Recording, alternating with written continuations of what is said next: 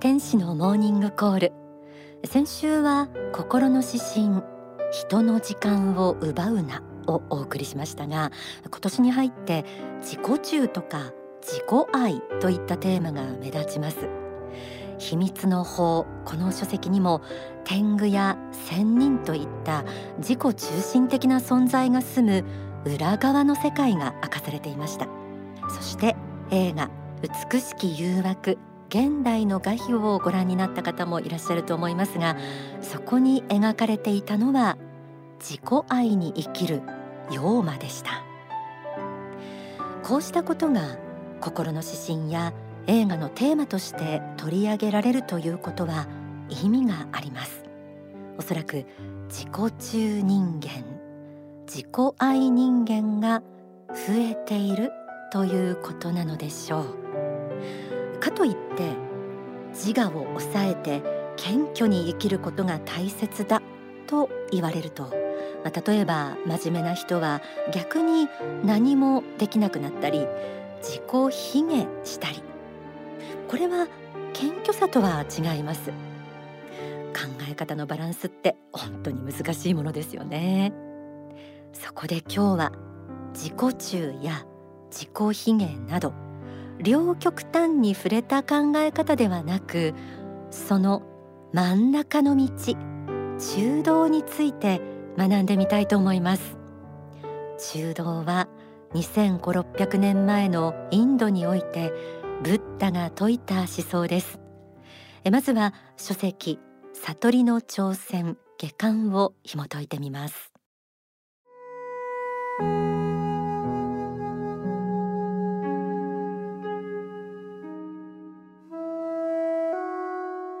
ブッダの思想としての中道とは単に位置的に真ん中であるという意味では必ずしもありません。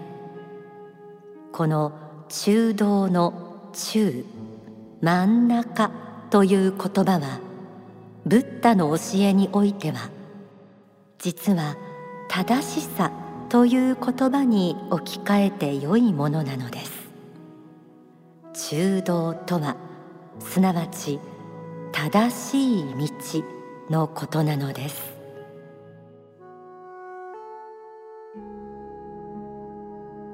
中道の中という言葉には正しさという意味が込められているということでした、えー、人は誰しも心の癖とも言える心の傾向性があるということは番組でも時々お伝えしてきています。この心の傾向性は自分勝手でわがままだったり消極的で自己卑下したりと自分の性格の極端な部分として現れることも多くこの極端さが人生の不幸や失敗トラブルの原因であることが往々にしてあります。そこでこの中道正しさという観点から自分の心の傾向性を振り返ってみるとどうでしょう。自己中心的で他人を害することは正しい行為なのだろうか。自分の仏性を傷つけるような自己卑下の思いは正しい思いなのだろうか。一つ一つ反省して極端に触れている考え方を真ん中に軌道修正する。正しいかどうかというのは反省の基準として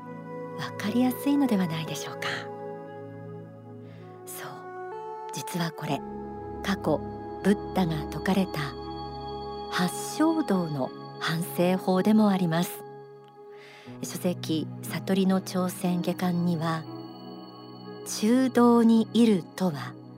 八正道にいるということとほぼ同義なのです。とあるように八正道とは何かといえば正しさの探求であり八正道を実践する中にバランスの取れた中道の人生を歩むことができるのです。ではこの中道の人生を歩む利点とは何でしょう？書籍幸福の科学とは何かにはこうあります。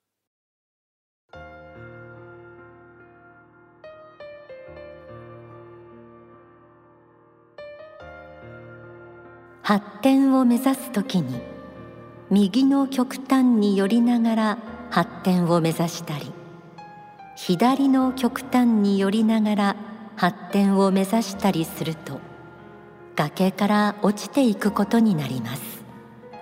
これは人生の転落者の姿です。線香花火のように一時期火花が散って華々しく見えてもやがてすぐ消えていく人が数多くいます。こういう人は中道からの発展ということを考えずに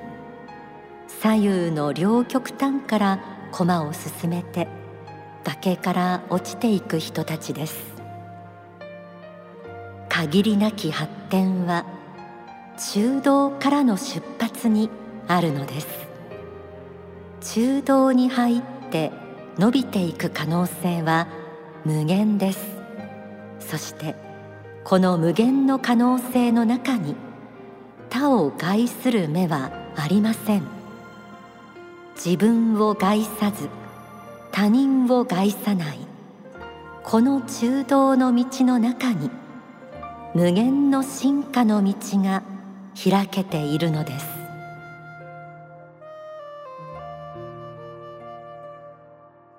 中道の道とは他人を害さず自分を害さない考え方。害するものがない。つまり人生において障害物になるものがないから無限に発展成長していけます。とは言っても失敗や挫折のない完璧な人生なんて歩めません。時には迷い角に頭をぶつけることもあるでしょう。だからこそその都度その都度反省し中道へと軌道修正することが大事です。5月には大川総裁は現代的中道の考え方として中道に入る優しい考え方という法話を説かれました。ではここでそのご法話をお聞きください。あなたにとっての中道とは何かっていうと人を害さない生き方あなたのその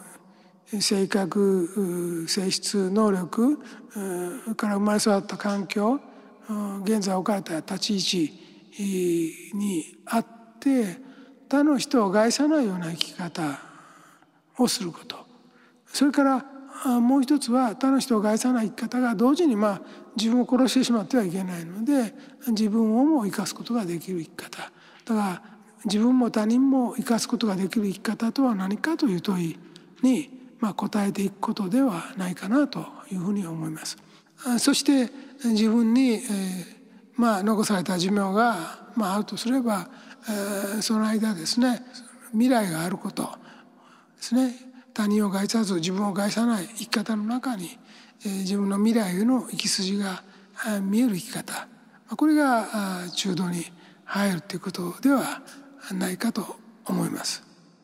ですから私の中道っていうのは何でしょう？自分自身を磨くことが、まあ、他の人の幸福につながるような生き方をしたいというこういう思いを持ち続けていくことだったと思うんです。だから自分を鍛えるということが自分をいじめるということとか周りに強制されてやってるとか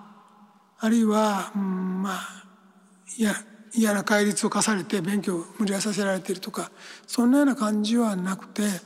まあ学んで自分を磨けるということは幸福なことだという気持ちが自分もあってその自分を磨いて、えー、自分を高めて、えー、それで幸福感を味わい中に他の人のお役に立てるような仕事ができる。ような自分そうした学力なり、えー、そうした認識力が他の人を助けて、えー、導けるような自分になりたいなという気持ちをいつも持っていました。だからそうしてみるといつの間にか日本語的ではあるんだけども主語の「私」っていうのがまあ抜け落ちてき、えー、てですねまあ自分のことを考えている時間がとても短くなるんですよね。まあ、悩んでいる人とかうんまあ本当に地獄に引っ張ってかれそうな感じの方っていうのは自分のことばっかり考えていますほとんどそうです。で、えー、気が付いてみたら今日自分のことなんか全く考えてもなかったなとただただ例えば勉強してただただ仕事に打ち込んでたっていう人の場合は逆に私はまあ天国的な生き方本当はしてるんだと思うけどそれにさえ気が付いてないんじゃないかなと思うんですね。自分自身のことをあまり考えずに悩みもせず苦しみもせずどうにかしようとも思わずただただあの、えー、まあ良いと思うことを淡々と積み重ねていくそして他の方のお役に立つようなことをやっていく、まあ、この道はあの発展の道でもあるけれども同時に私にとってはこれは現代においては、まあ、中道的な生き方だろうと思うんですね。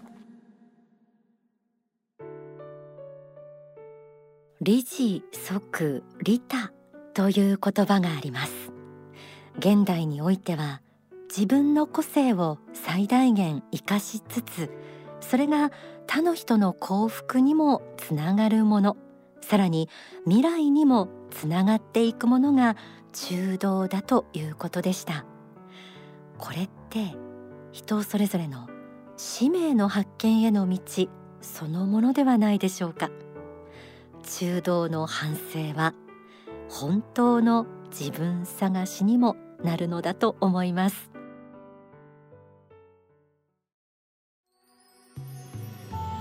ではここで一曲お送りします。タイトルは四国の母数え90歳を祝して。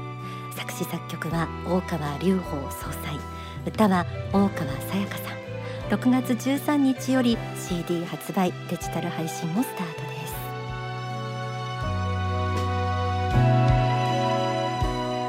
ふるさとの母を思って生きてきた。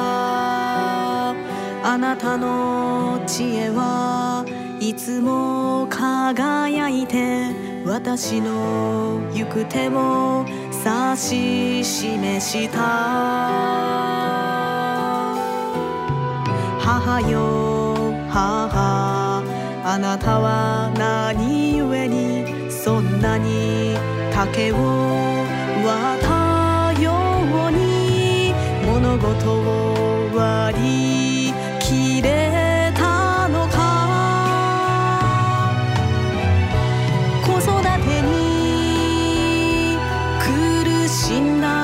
時にもあなたはただ一言言ったよね。わがままな子は大人になってもわがままに生きると。だから子供の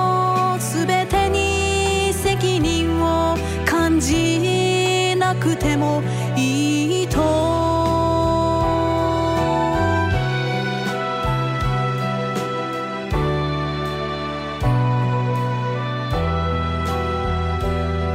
ある時あなたは僕に語ったね。苦しんで苦しんで手に入れる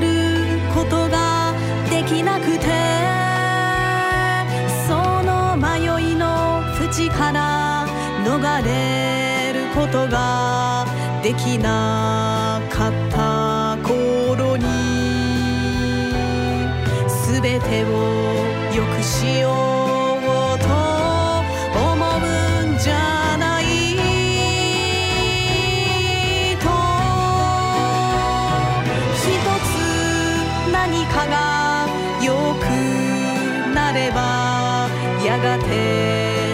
全てが良くな